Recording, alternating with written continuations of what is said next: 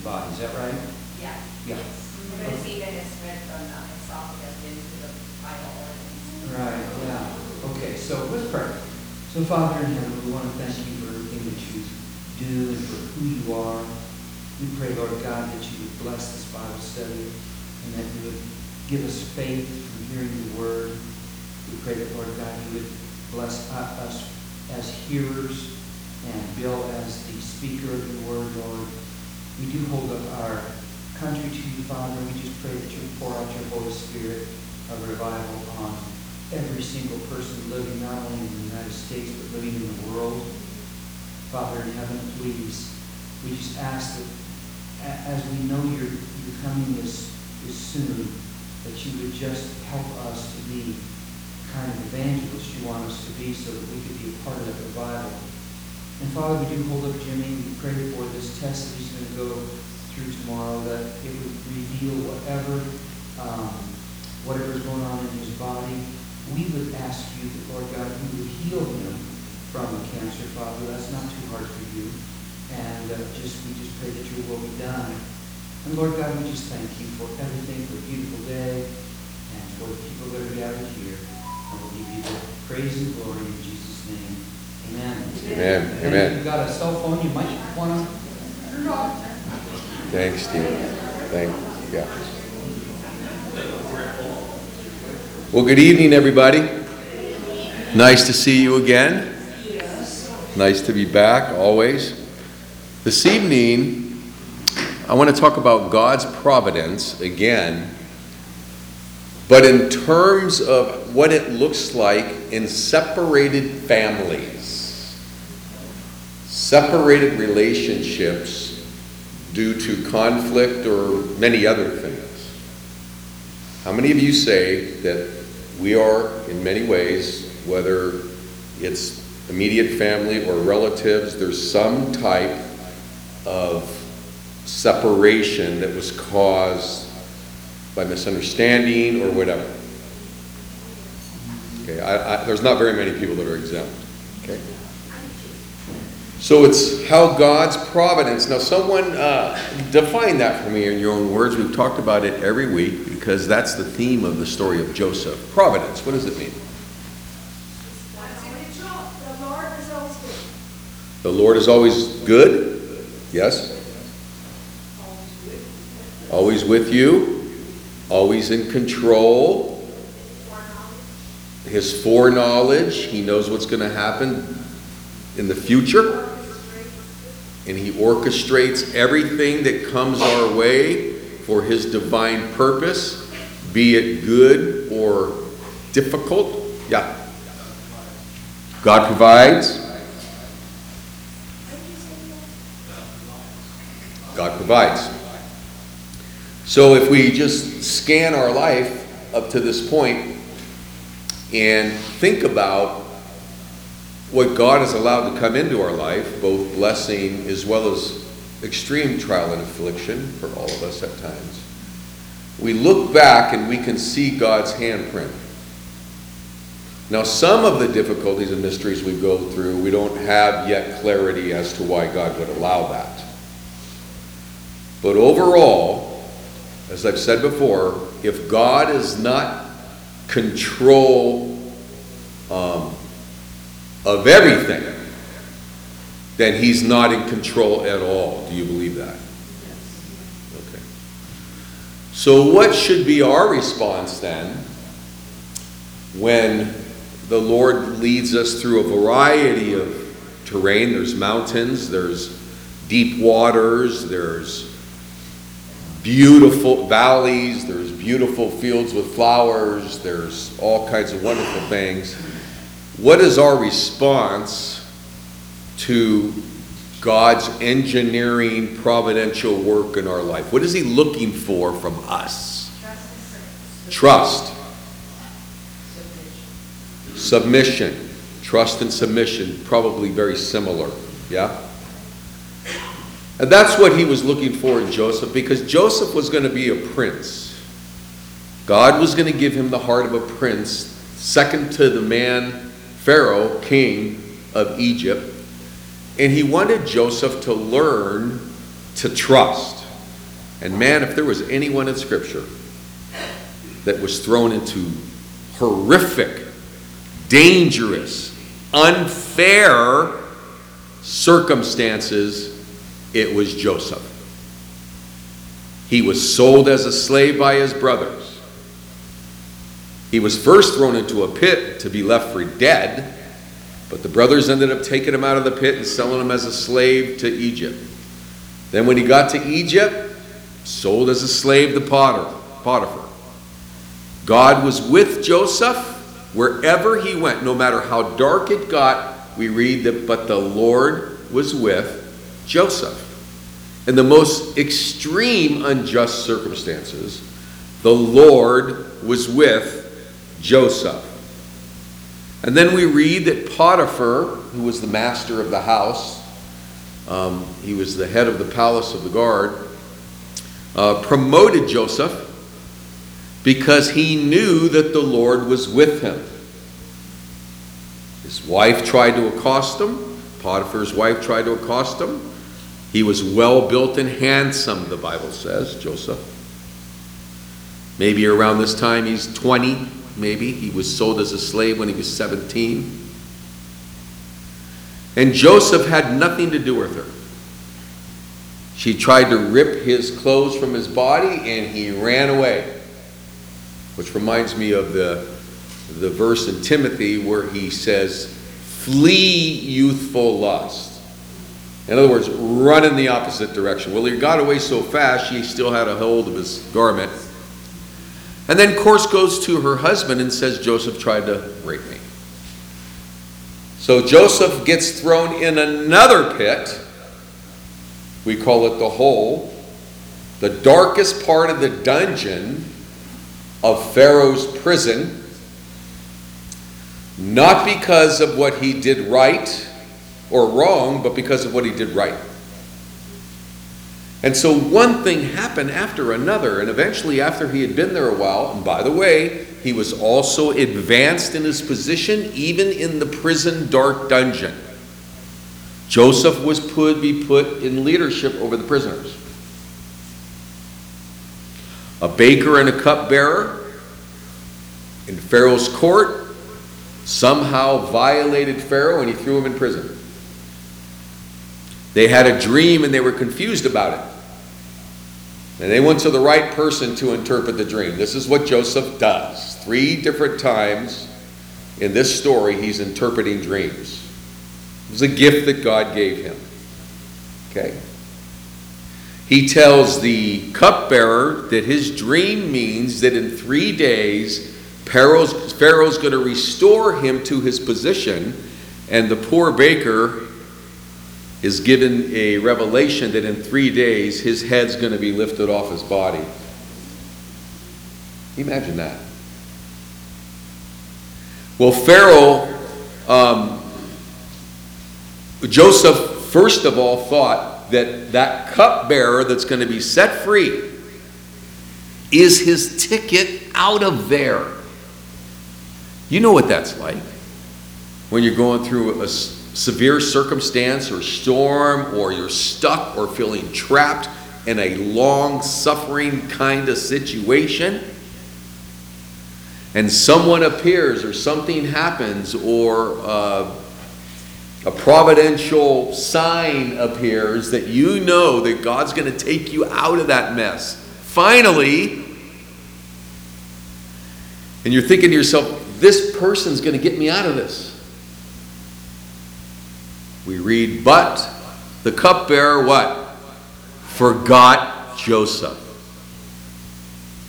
And then we read, and two more years, Pharaoh had a dream. So the Lord allows Joseph to be just taken down over and over and over again unjustly. And when he finally gets a glimpse of light that the Lord's going to take him out of there, he's forgotten for another two years. Some would think that after this, Joseph would turn bitter. But he didn't. He just wasn't quite ready to be taken out. Something happened in those two years. We'll find out what it is tonight, I think. Something happened in those two years to Joseph's soul that tempered him just a little bit more. So God's timing is perfect. He's going to be reunited with the same savage brothers that betrayed him and threw him down a pit 20 years earlier. Pharaoh says, I'm anointing you to this position. There's going to be years of prosperity, according to Pharaoh's dream, Joseph said, and years of famine. Now we're at the years of famine, and this is where we pick it up at chapter 42. The world, the known world, is looking famished like the television commercials that we see of the little children in Africa. Skin and bones. The world is starving, which includes Joseph's family. So we pick up at verse 1, chapter 42. When Jacob learned that there was grain for sale in Egypt, he said to his sons, ten sons, well, Benjamin was the youngest, Joseph's a slave or, or a prince now. Why do you look at one another? Don't just stand there. We're dying of starvation. Which tells me that Jacob might have had a little bite in him. I'm not thinking that Jacob was overly impressed with those 10 boys. They literally lived a lie before their father for 20 years. He's still thinking his son was killed by an animal, which was the story they told their father why Joseph didn't return. And something's not right in his confidence with his sons. Of course, a lot of parents would do this. You know, summer vacation comes, our kids are laying in bed until our grandkids are still laying in bed at 10 o'clock in the morning or playing video games. And we go, You need to get out of here and do something. It could be something along those lines, too. Don't just stand here. We're starving. Go down and buy grain for us there, that we may not live, that we may live and not die. Now, just a little sidebar here. So they've had to wait now and see this famine develop. I think we're two years into it, and it's getting really bad. We know that God provides for our needs. But the last time I heard he dropped food out of heaven was when they were in the wilderness during the days of Moses. So, ever since then, for the people of God, if we're going to eat, we have to do something. He wants us to partnership with His provision and just not wait for it to come down from heaven. Thus the Father says, and the Father believed that God provides. That's Jacob. But you got to go get it. So if someone tells me, you know, I'm really looking for a job, I'm out of work, and I just need a job in the worst way, I'll say, oh, really? So uh, have you put any applications in? Well, not really. Have you knocked on any doors at all? Uh, no. What are you doing? Well, I'm just trusting in the Lord. Well, you better get ready to go down to the gospel mission because you're not going to pay your rent if you're just trusting in the Lord. Get out get a job, and then trust the Lord will provide through your job so you don't have to go to the gospel mission. Right? So he tells his sons, get out of here and get the food. I mean, just can you see God's hand? Joseph is in charge of the food during the famine. They are about to come into the presence of the one that they sold as a slave to Egypt. Now, is that God's move or not? Took him 20 years to get there. We're going to see his providential plan for God's people that leads all the way up to us, starting right here in a very powerful way. So you said that they were probably in about the second year, Yes, so that's God's timing perfect, that's God's timing perfect. Because he kept him out of that position. Yes. for two years. Yeah. There's an area that in my life right now that God's having me wade in. And, uh, you know, here I'm getting ready to teach this, and I'm going. How many times have we been put on hold, or what we hoped would happen did not? And later on, we look back and we go, the Lord needed us to wait, and He came through just like that, it's better than it would have been had He blessed us then. Like I said last time, if He would have got Joseph out of prison, if that cupbearer would have remembered Joseph and he got out of prison, he wouldn't have been there for the famine. He wouldn't have been Pharaoh's right hand man. And God's whole plan that he predicted 400 years earlier would be void and not. So there had to be perfect timing for the Lord to execute his providential plan. And putting Joseph on hold was a part of it. Or was he really on hold? He was blessed. He got favor. And now, when he walked down through the halls of the Egyptian palace, everybody bowed. Not that that's a big deal, but it was part of God's blessing. Okay, let's read on. Verse 3 So then ten of Joseph's brothers went down to buy grain in Egypt, but Jacob did not send Benjamin, the youngest son. Now, why would Jacob hold Benjamin back? Well, he's been burned once before, yes? Benjamin is the youngest son. Joseph was the second to the youngest son. And their mother was Rachel, which was Jacob's favorite out of the four, which is, just sounds odd to say that, actually. favorite out of the four. And he's learned. I've already lost my second to the youngest son.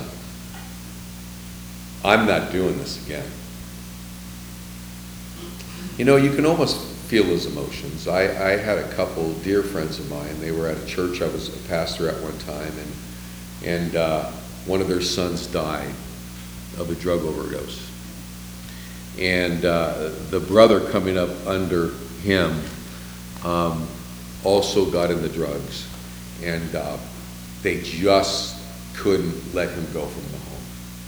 Same reason. Why would they ever trust again for that, you know, kind of thing? Very painful. So he did not let Benjamin go. Let's continue on.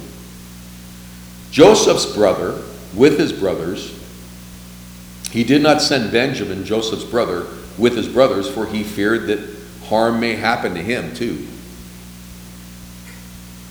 Thus the sons of Israel came to buy among the others who came, for the famine was in the land of Canaan. So the famine that God knew before time, would bring Joseph's brothers, his fractured family, back to him. If you're fractured in your family, or with from dear friends you've known for years, God's not done working yet. Just keep praying that the Lord restores.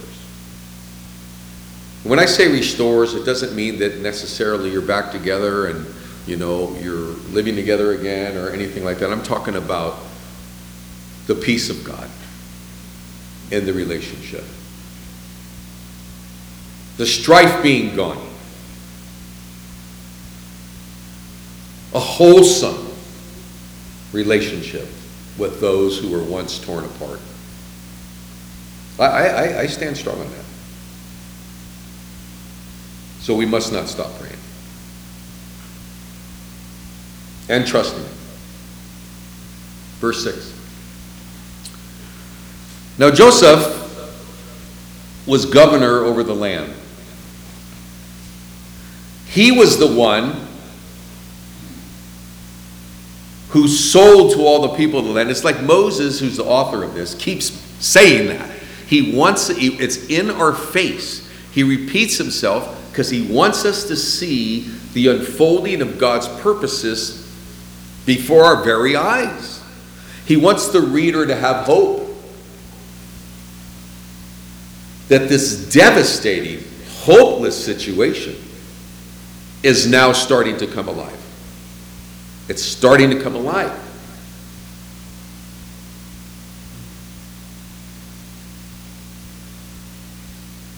And Joseph's brothers, this is the part we've been waiting for, for five weeks.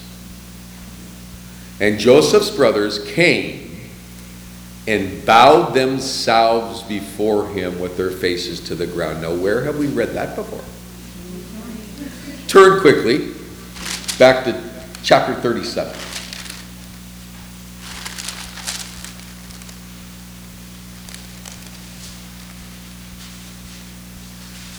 Thirty-seven, verse five. Now you got to understand before I read this that his brothers already hated him. Why did they hate him already? Father's favorite, very jealous. Remember, I told you back then whether it's your grandchild or your children, no favorites. And if they're favorite in your heart, do not let siblings know that. They killed Joseph, tried to kill Joseph in part because of his father's favoritism. If you want the siblings of those you love to hate the other siblings, just favor them. I think I told you this. Uh, we're in a step family. I might have told you this already. Yeah, I, I did. So my stepdaughter, like I said before, you know, I love her, but she didn't hold a candle to my daughter. And my wife would say the same about her daughter and my daughter. But God convicted me very early on as a stepfather. It's natural to love children differently if they're not your blood. It's natural. But you better never let her feel that.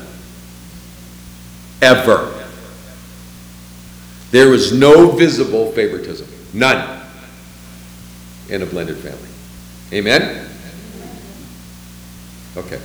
So here we go. Let's look at verse 5. This is what J- Joseph is going through now. They don't quite get it yet, his brothers, but he knew right away. Verse 5. Now Joseph had a dream. And when he told it to his brothers, they hated him even more. He said to them, Hear this dream that I've dreamed. Behold, we were binding sheaves in the field, and behold, my sheaf arose and stood upright, and behold, your sheaves gathered around it and bowed down to my sheaf. His brothers said to him, Are you indeed going to reign over us? You? Whippersnapper? You're, we're your older brothers, and you're going to reign over us? We don't think so. My gosh. Or are you going to rule over us? So they hated him even more. Joseph knows this. I guarantee you, when he sees his brothers, you're going to see this. He's thinking about this dream.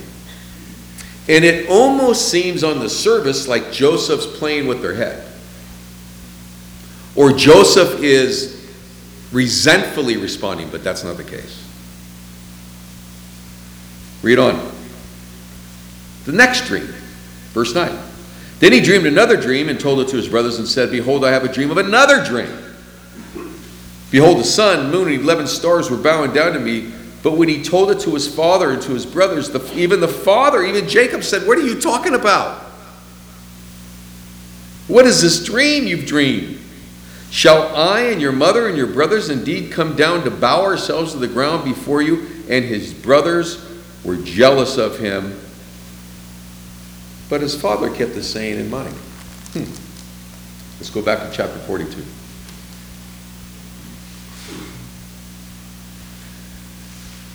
And Joseph's brothers, verse 6, came and bowed down themselves before him with their faces to the ground. That's the other thing. You know, I think if true injustice has happened in past relationships, and especially if we've kept our heart right before the Lord, the Lord has the last word on that too. He just does. But that's his deal. You know, there's a, a verse in Proverbs that says, Do not gloat when your enemy falls, or God will be displeased and take his hand off of him. So it is a challenge for us not to lick our chops for the people we die to say, I told you so. Or you should have never messed with us. God says, do not do that. That's not from the kingdom of heaven. Do not gloat when your enemy falls. Or the Lord will pull his hand back off that person and be displeased with you and I. Joseph, verse 7, saw his brothers and recognized them. But he treated them like strangers and spoke roughly to them. Where do you come from? He said. They said, From the land of Canaan to buy food. And Joseph recognized his brothers, but that they, they did not recognize him. Now, why is that? They figured he dead.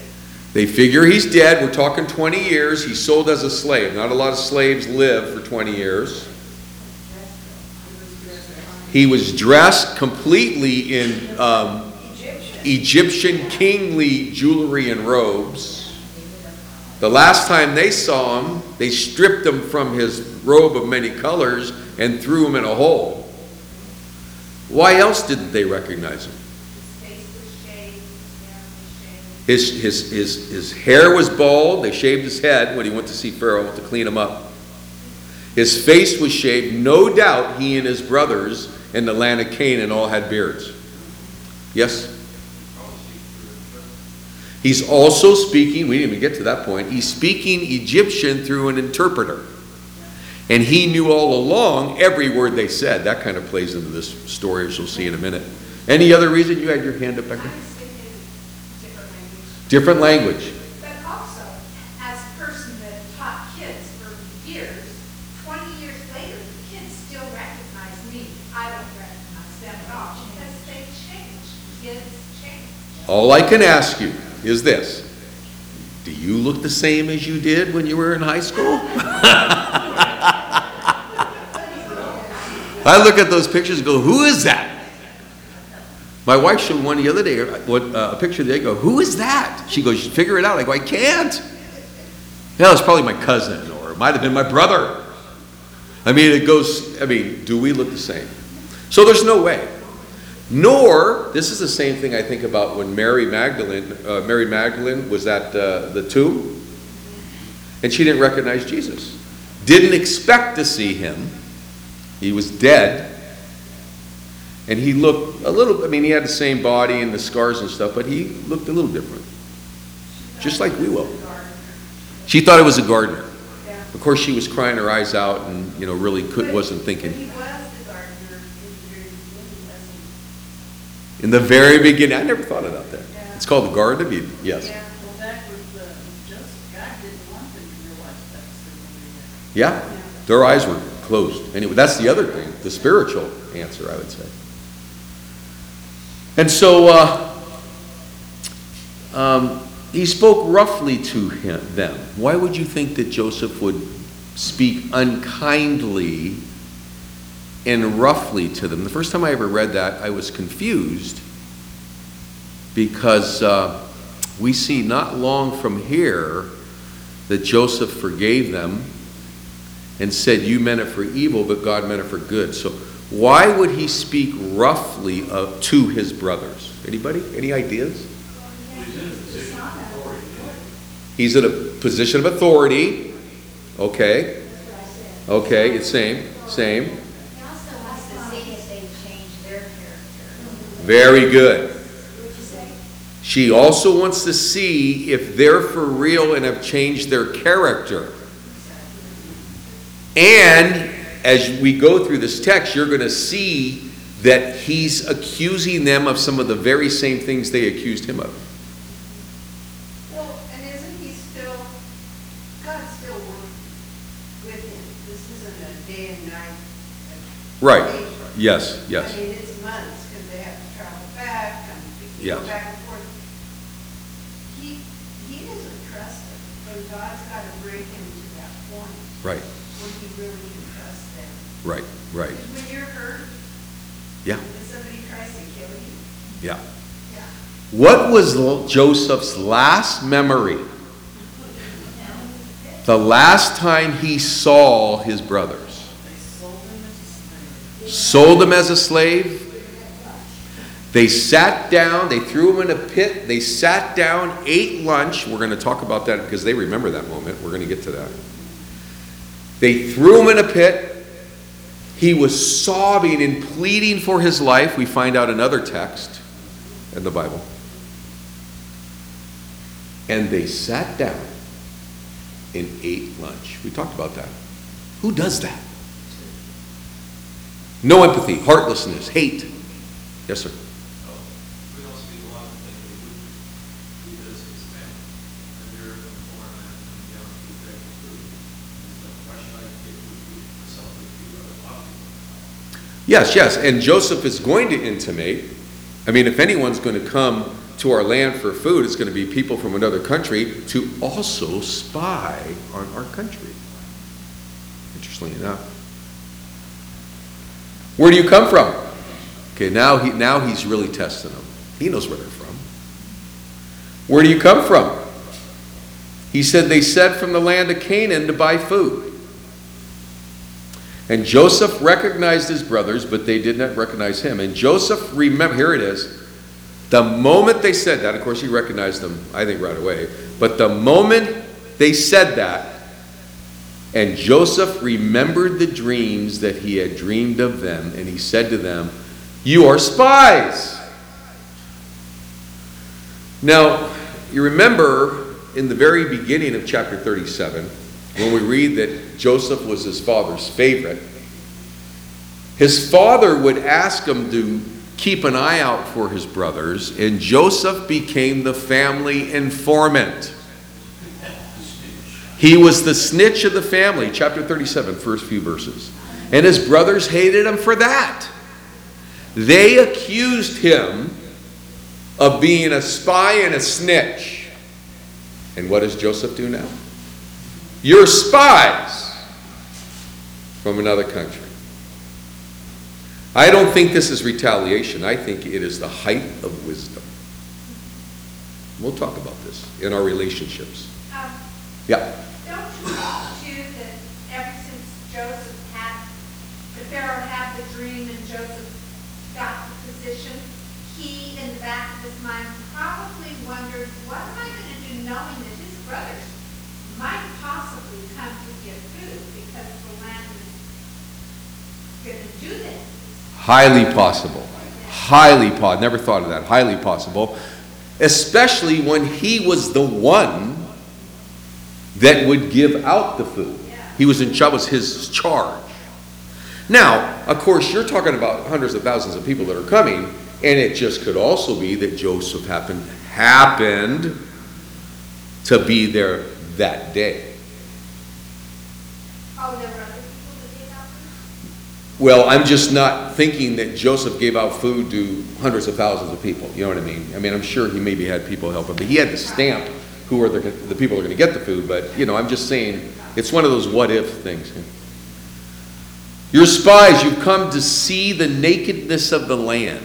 You've come to see our land and the, how it wasted us, and you're going to take this information back to your countries.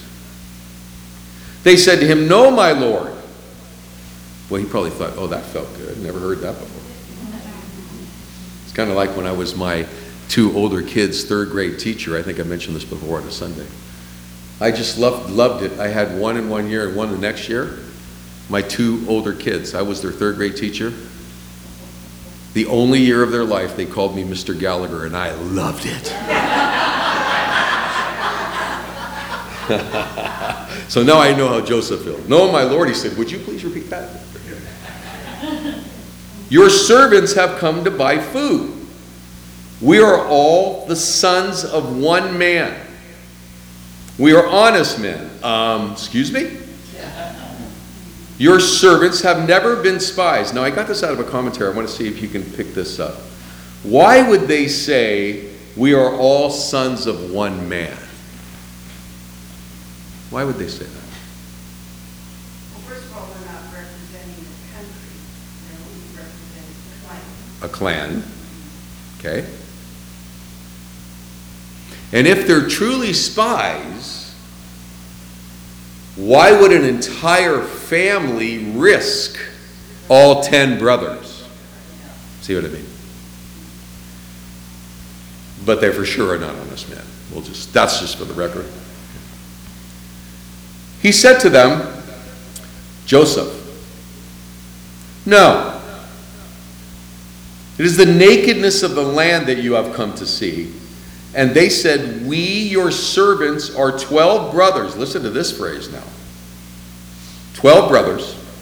That's right. The patriarchs, 12.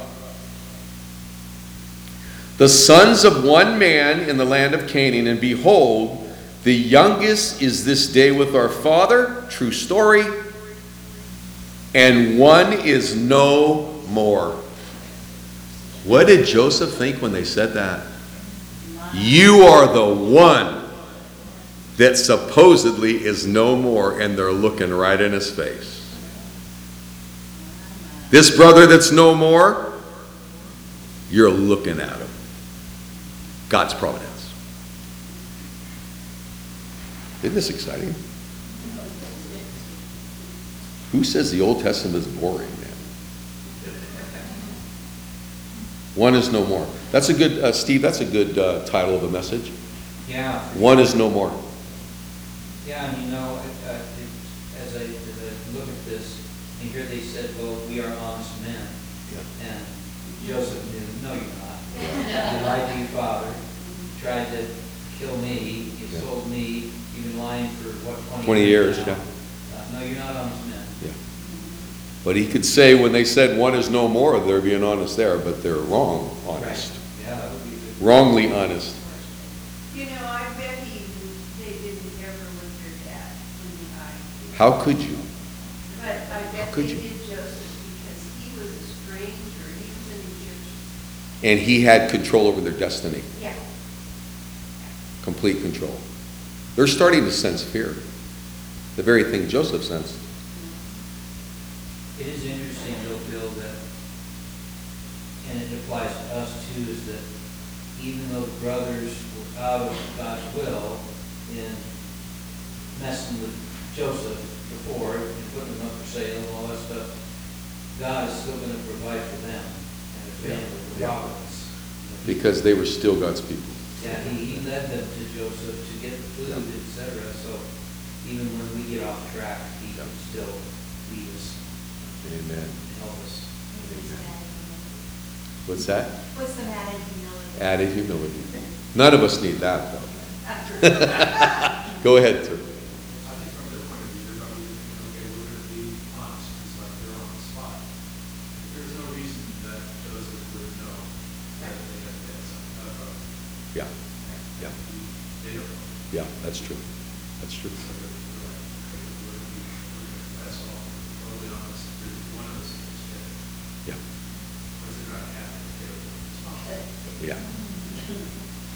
Verse 14. But Joseph said to them, It is as I said to you, he's not budging. You are spies. By this you shall be tested. And that's exactly what he's doing, by the way. He is testing his brothers to see where their heart is. He wants to find out honest information from his family, about his family. He wants to see if they've changed at all in the 20 years. Joseph's being very honest. You're being tested. By the life of Pharaoh, by this you shall be tested. By the life of Pharaoh, you shall not go from this place, and your, your youngest brother comes here. He hasn't seen his little brother. I don't know what, how old his little brother was at that time, but he was probably maybe four or five. I don't know the age differences. I didn't look that up. But he was the youngest son because when Joseph was sold as a slave or taken away, his mom had already passed by that time. And so his, his youngest brother was a little guy. Joseph was 17 and he had a little brother. Let's say he was five. Now he's 25. And he doesn't trust his brothers. He wants to know the state that his youngest brother's in because he's probably the other favorite in their mind because their mother was Rachel. Unless your younger brother comes here, you shall not go from this place unless your youngest brother comes here. It's brilliant. He's longing to get with his father and his brother. Send one of you and let him bring your brother while you remain confined, that your words may be tested whether there is truth in you, or else by the life of Pharaoh, surely you are spies. And he put them all together in custody for three days. Another life lesson, brothers. Of course, three days and 13 years are a little different, you think? But he threw them in custody for no legitimate reason. He was sold as a slave for no legitimate reason, other than it was God's will. Ultimately. Verse 16. Oh, I already read that. Verse 18. On the third day, Joseph said to them, Do this and you will live, for I fear God. Grace. This is called grace. He is now calling their Jehovah his Jehovah. He's an Egyptian, and he's saying, I respect the God of your fathers. That's grace. It probably had a little sparkle in her eye then. If you are honest men, we know that he knows they're not. Let one of your brothers remain confined where you are in custody, and let the rest go and carry grain for the famine for your households, and bring your youngest brother to me. So your words will be verified, and you shall not die. Didn't he say earlier that only one would go? Well, in those three days, he must have thought about it. Why would he send all but one instead of just one? The more the brothers, the more they can reign king, they can carry back to their father and his son. That's interesting. Joseph was angry. I don't believe it was hatred at all. You can see what he's going through. He's going to teach them. He wants them to see what they've done to him.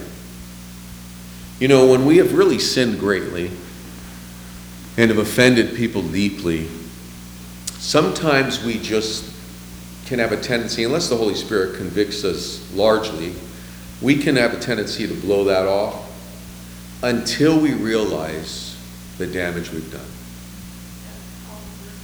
It's called mercy. Realize the damage we've done.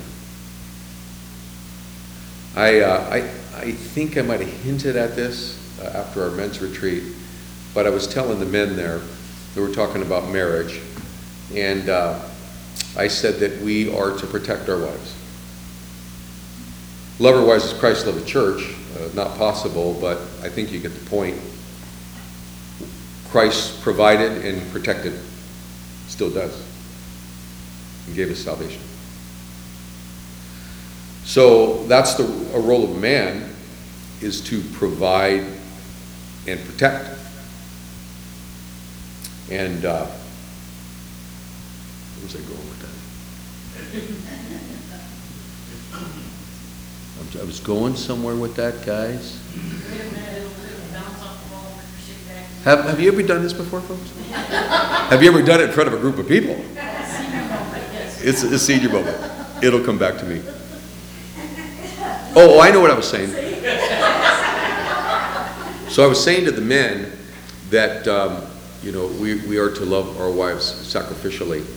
And uh, uh, I know where I was going now. So I said, it's very, very, if there's conflict in a marriage or there's distance in a marriage, um, or, or a husband has caused uh, pain. Um, men sometimes don't get the impact of that until they realize how deeply they hurt their wives. And when they realize that they were actually the cause of their wife's pain, it hits us like this. If they're godly men. Godly men. And I told these guys, their eyes were like this. I said, well, it, it's kind of like, let's say the man is at fault this time. this rare moment. and the husband lights the fuse, and the bomb goes off in the house. And the wife is screaming and panicking, and he gets angry at the wife because she's crazy, and he's the one that lit off the fuse.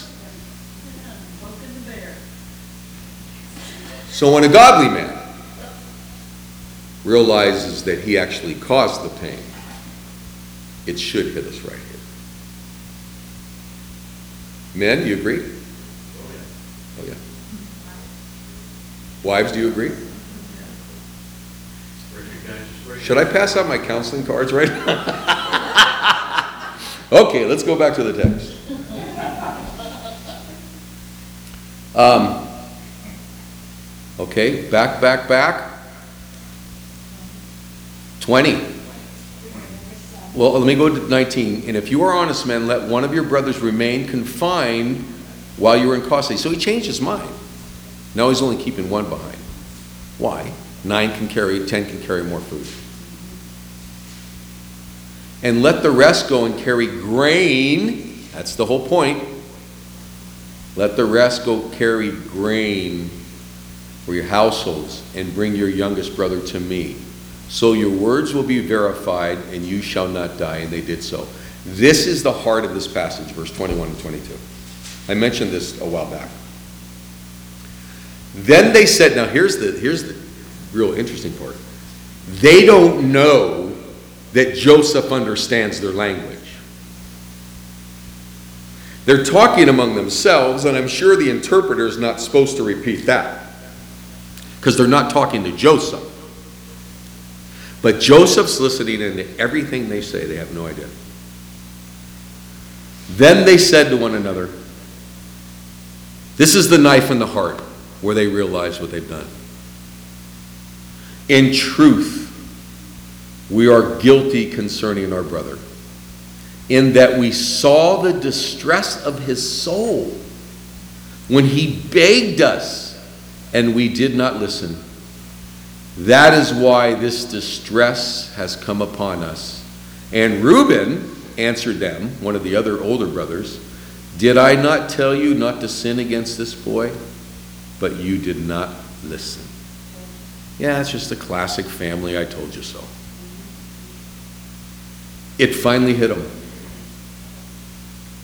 The Lord is dealing with us. We wouldn't hear their cries. Isn't it interesting? They're sitting down and eating lunch, and they themselves hear him screaming. Because they said, We heard his cries in distress, and we did nothing. And God's judging us, which is in part true. Hmm. Verse 23. They did not know that Joseph understood them, for there was an interpreter between them. Then he turned away from them and wept. I got to stop right there. Why would Joseph weep? He heard their conversation. They finally admitted what they'd done to their 17 year old brother in heartless jealousy. And his dream is coming true. Oh my gosh, you, can you imagine how the Lord is just hitting them, confirming? I've never really thought about it. How did Joseph feel?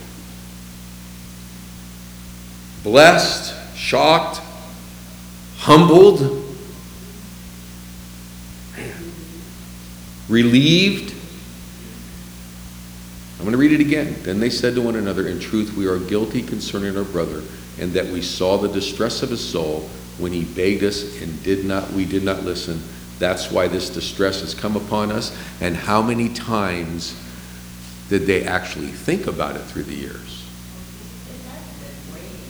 Oh, it had to be. What did you say? You know, Joseph may have put that out of his he would have gone crazy.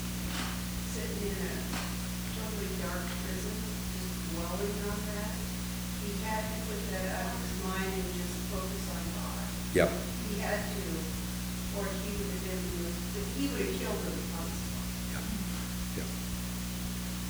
Well, going to just give you a little tip. I'm just going to give you a little sneak preview. So turn a couple chapters ahead to chapter 45, and we'll see the state of Joseph's heart. This is at the same time, similar time, maybe weeks separate. And this is when he discloses himself to his brothers. We'll talk about that in chapter 45 in more detail. Verse 4, this is when he discloses who he is. So Joseph said to his brothers, Come near to me, please. And they came near. And he said, I am your brother Joseph, whom you sold into Egypt. Can you imagine the fright of their soul? Sheer fright. But look what he says. We're getting, we're getting a window into the heart of Joseph right now. And now do not be distressed. They caused his distress and kept eating lunch. He's telling them not to be distressed. Do not be distressed or angry with yourselves because you sold me here, for God sent me before you to preserve life. This is the first sign that God's calling him to preserve the life of his family and the nations during the famine. God sent me here. Let's read it again. Look at verse 6. For the famine has been in the land these two years. He's two years in. And there are yet five years in which there will be neither plowing nor harvest. And he says it again. And God sent me before you to preserve for you for a remnant on the earth and to keep alive for you many survivors. And he says it a third time. So it was not you who sent me here, but God did. It's like the ark, they were saved, that's what. Yeah, there was another intervention. God intervened there. Yeah, saved out of the flood. Yeah. Or it's like when they tried to kill every two-year-old infant boy when Jesus was born, to kill the line. There were several attempts to kill off the line of Christ, this being w- one of the first couple. And God providentially intervenes.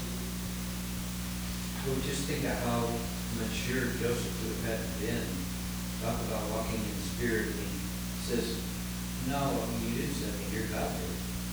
Yeah.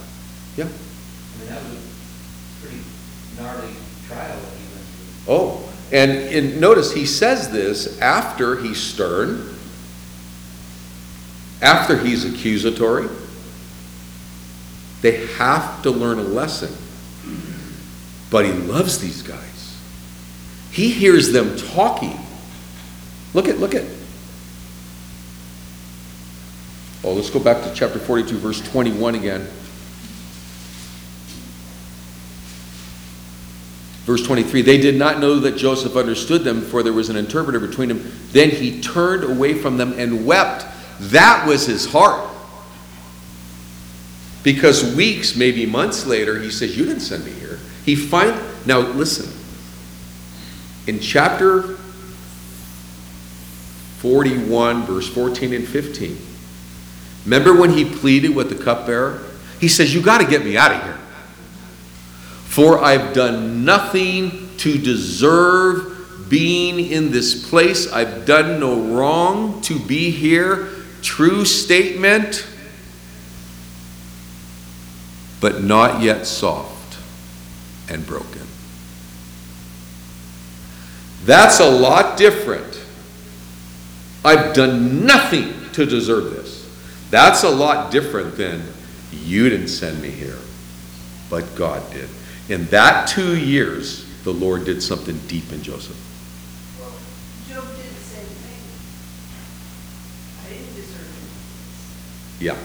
And then he went through his tri- tri- trial and he went before the Lord and he said, Lord, I put my hand over my mouth and what can I say before you?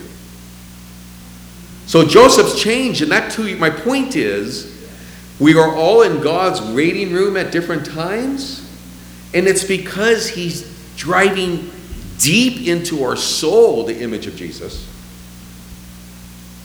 and we're supposed to emerge new. This is not the same Joseph who was left for two more years. He's different. He's crying now when he overhears his brother's admission. That's not a bitter man.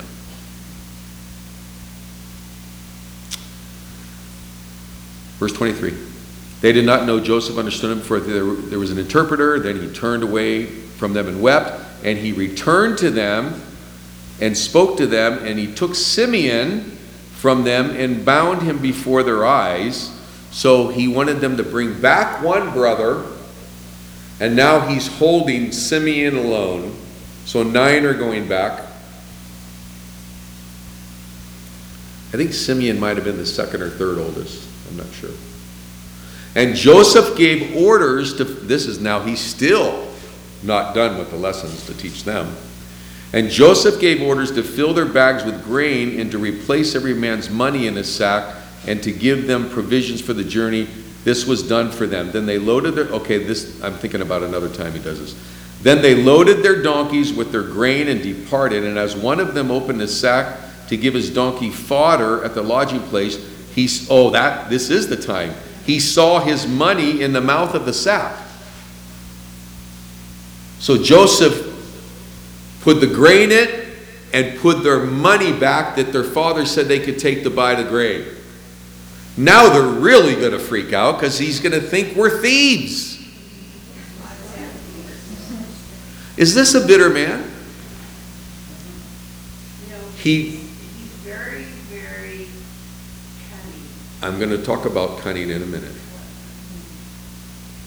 Bitter men don't weep when someone finally admits how badly they hurt them. Bitter men don't give the money back to family members who tried to steal their life and provide for their needs. Bitter men don't do that.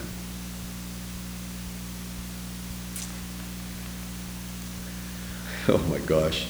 27. And as one of them opened a sack to give to the donkey fodder ethologically, he saw that money in the mouth of his sack. He said to his brothers, My money has been put back here, here in the mouth of my sack.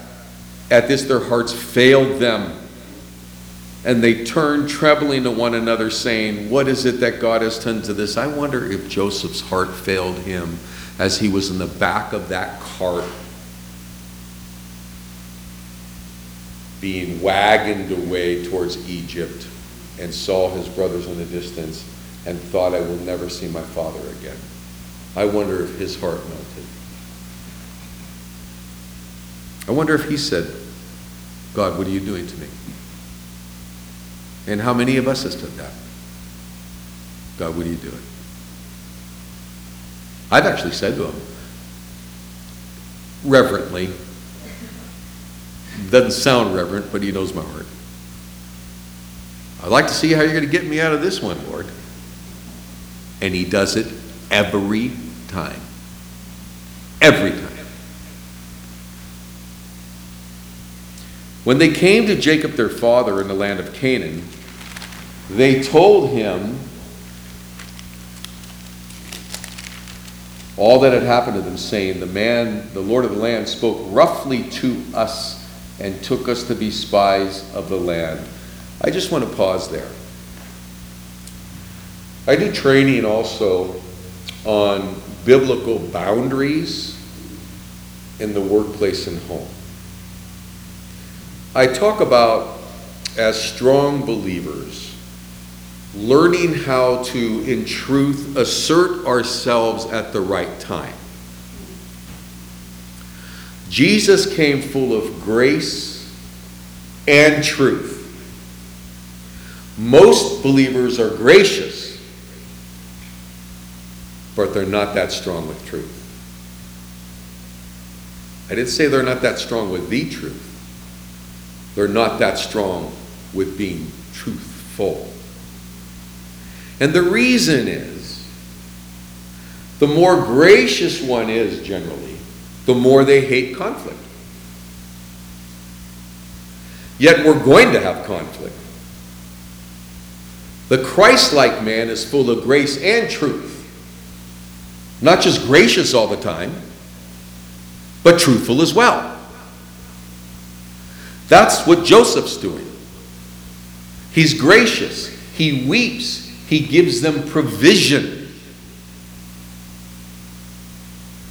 He provides for them, but he's strong.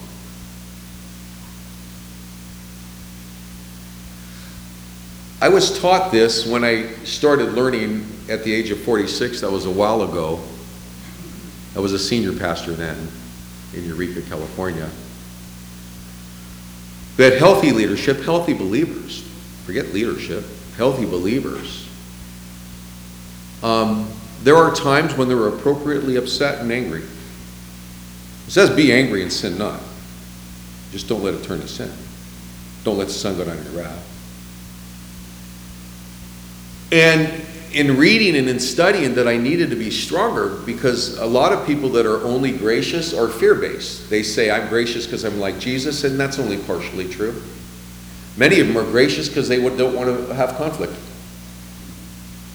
So they say yes when they mean no. I say they say I forgive you when they don't, and it's no problem when it is. That's not honest, folks. It's more of a dishonesty of what they don't say. It's more of a dishonesty to protect their heart from conflict. Oh, no, I'm fine. Everything's fine.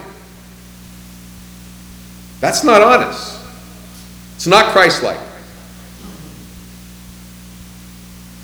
It's a situation of, let's say, someone um, didn't keep their word, or they broke a promise to you, or they forgot to do something, and you know, or maybe they spoke behind your back, and, and they come to you and they mention something about it. You go, no, no, no, no problem, no problem. Baloney. You've been stewing over it ever since they said that or did that. And now it's no problem? That's not honest. So, what I read, and I go, oh my gosh, because I'm, I'm very gracious and very friendly, I was more grace, less truthful for years. That if we're hurt in our heart and we're offended, our face has to be congruent with our feelings. Because you know what's really scary? Is when someone knows we're hurt and we smile. That's Charles Manson ish. That's flat out scary. So if you're deeply hurt and someone comes to you and says, I know if I've offended you deeply, you say, Thank you very much. Yes, you did. That's grace. That's Christ like. I told you a story, I think, once one of my friends. I finally had to talk to him. He had offended me many times. He said he wouldn't do it again. He did it again in front of four of our friends. And I went to his house the next morning. He, my wife had been friends with he and his wife for 35 years. I've only known him 20 years. He goes, I know why you're here. He says, I have a feeling that if I don't start treating you with respect, as you've told me before, I'm going to lose a long term friendship. And I said, Yes, you are. And he said, Is that ungodly to do that? No. He said to me, If I ever mistreat you again publicly in front of our friends, I want you to stop me right there and call me out in front of everybody and remind me of what I promise you in front of all of our friends. That's how badly I want our friendship to work. My point here is that Joseph's being strong. Philippians 1 9, we won't turn to it, but you can write it down. Philippians 1 9. Paul says to the Philippian church, This is my prayer for you. That you abound in love more and more, but do it with wisdom and insight. Love is not love unless it's strong.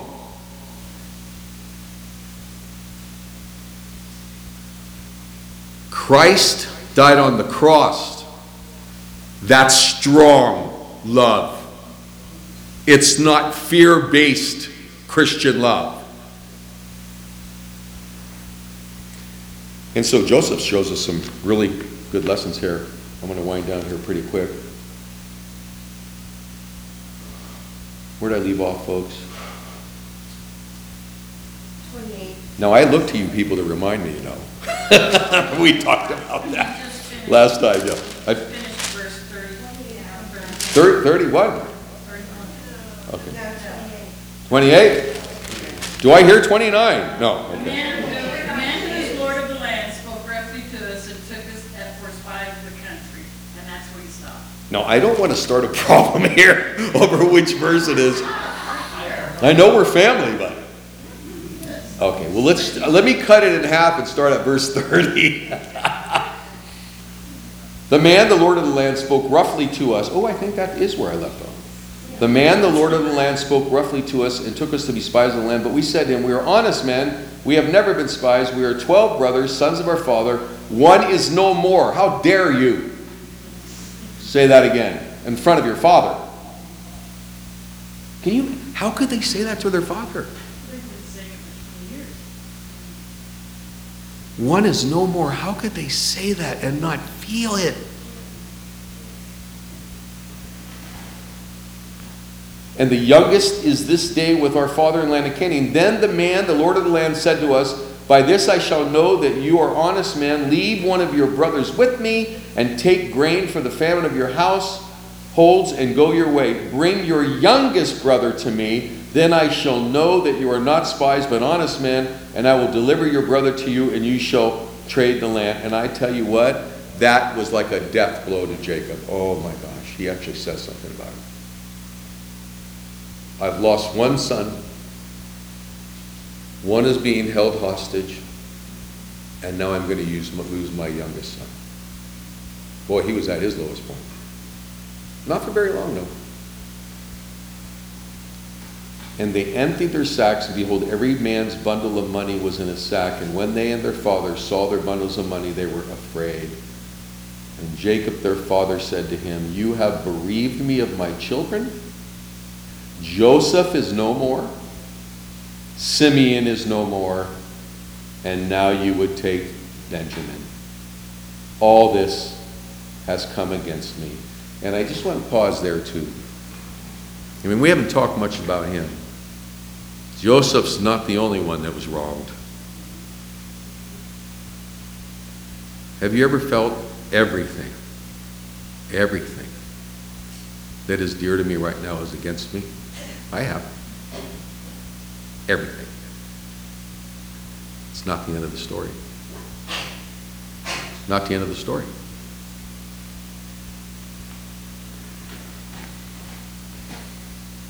Verse 37. That's a, that's a good verse to think about for those of you that are in a dark place. The patriarch, the father of the patriarchs, everything is against me. I have nothing left. I have nothing left. Yet he gains all of it and more later. All 12 and all reconciled 12. We wouldn't have had the, the, the patriarch sons. We would not have had those twelve. Yep. God had plenty. Yeah. So remember that, those of you in God's waiting room. Maybe it's a physical sickness, maybe it's a, um, a distant adult child, maybe it's a diagnosis of stage four cancer, maybe it's divorce. Just because everything feels like it's against you now does not make it so tomorrow. Not when the King of our life is Lord. Final verses. Then Reuben said to his father, Kill my two sons. He is so emphatic, Reuben. Kill, he sees his father's grief. And he's willing to lay it all down. Kill my two sons if I do not bring him back to you. Put him in my hands, and I will bring him back to you. But he said, My son shall not go down with you, for his brother's dead, and he's the only one left. If harm should happen to him on the journey that you're to make, you would bring down my gray hairs with sorrow to Sheol. And so at this point, we're stopping here. He's saying, Actually, I'm not sending him back with you. So, just in conclusion, a couple thoughts. Number one, three responses to adversity. Joseph's suffering for the last 20 years, or, no, he's nine years in, let's say the first 21 years. Well, he, no, he was gone 13 years. So the first, what? Thir- he was 13 years in prison. So, anyhow, it's been 20 years. Joseph's suffering, clearly, and yours, and yours and mine,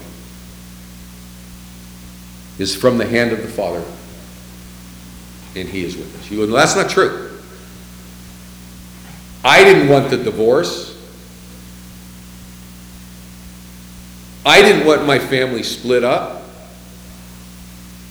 I didn't do anything to be fired. If God's truly in control, in the words of Joseph, he said to his brothers, who clearly sent him to Egypt, You didn't send me here. God did.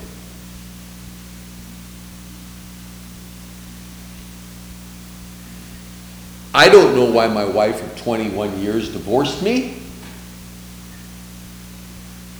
but I know that God permitted it and allowed it for his honor and glory. Yeah, free will is messed up in our lives. Yeah. And how did you look back at your life? Oh, Can you see the direction? I, I'm, I'm almost tempted to say I wish you would have done it sooner, but I'm not gonna go there. I look back at my life and I can see why I went through what I went Yeah, through. absolutely. Why I didn't become a Christian until I was in my thirties. Yeah, and- I, I can see. It all, I mean, God is like the ultimate mathematician. Number two, the brother's suffering was from the hand, hand of a just God. Yeah. We do reap what we sow. I mean, we can't get away from that's a New Testament verse, too. So we all know that. We know that God disciplines those he loves. And Jacob, his fickle hand of fate and stupidity of others have made his life miserable. You know, have you ever noticed that it can only just take one person in your life? One. One family member, just one, to create pain for so many people. Just one.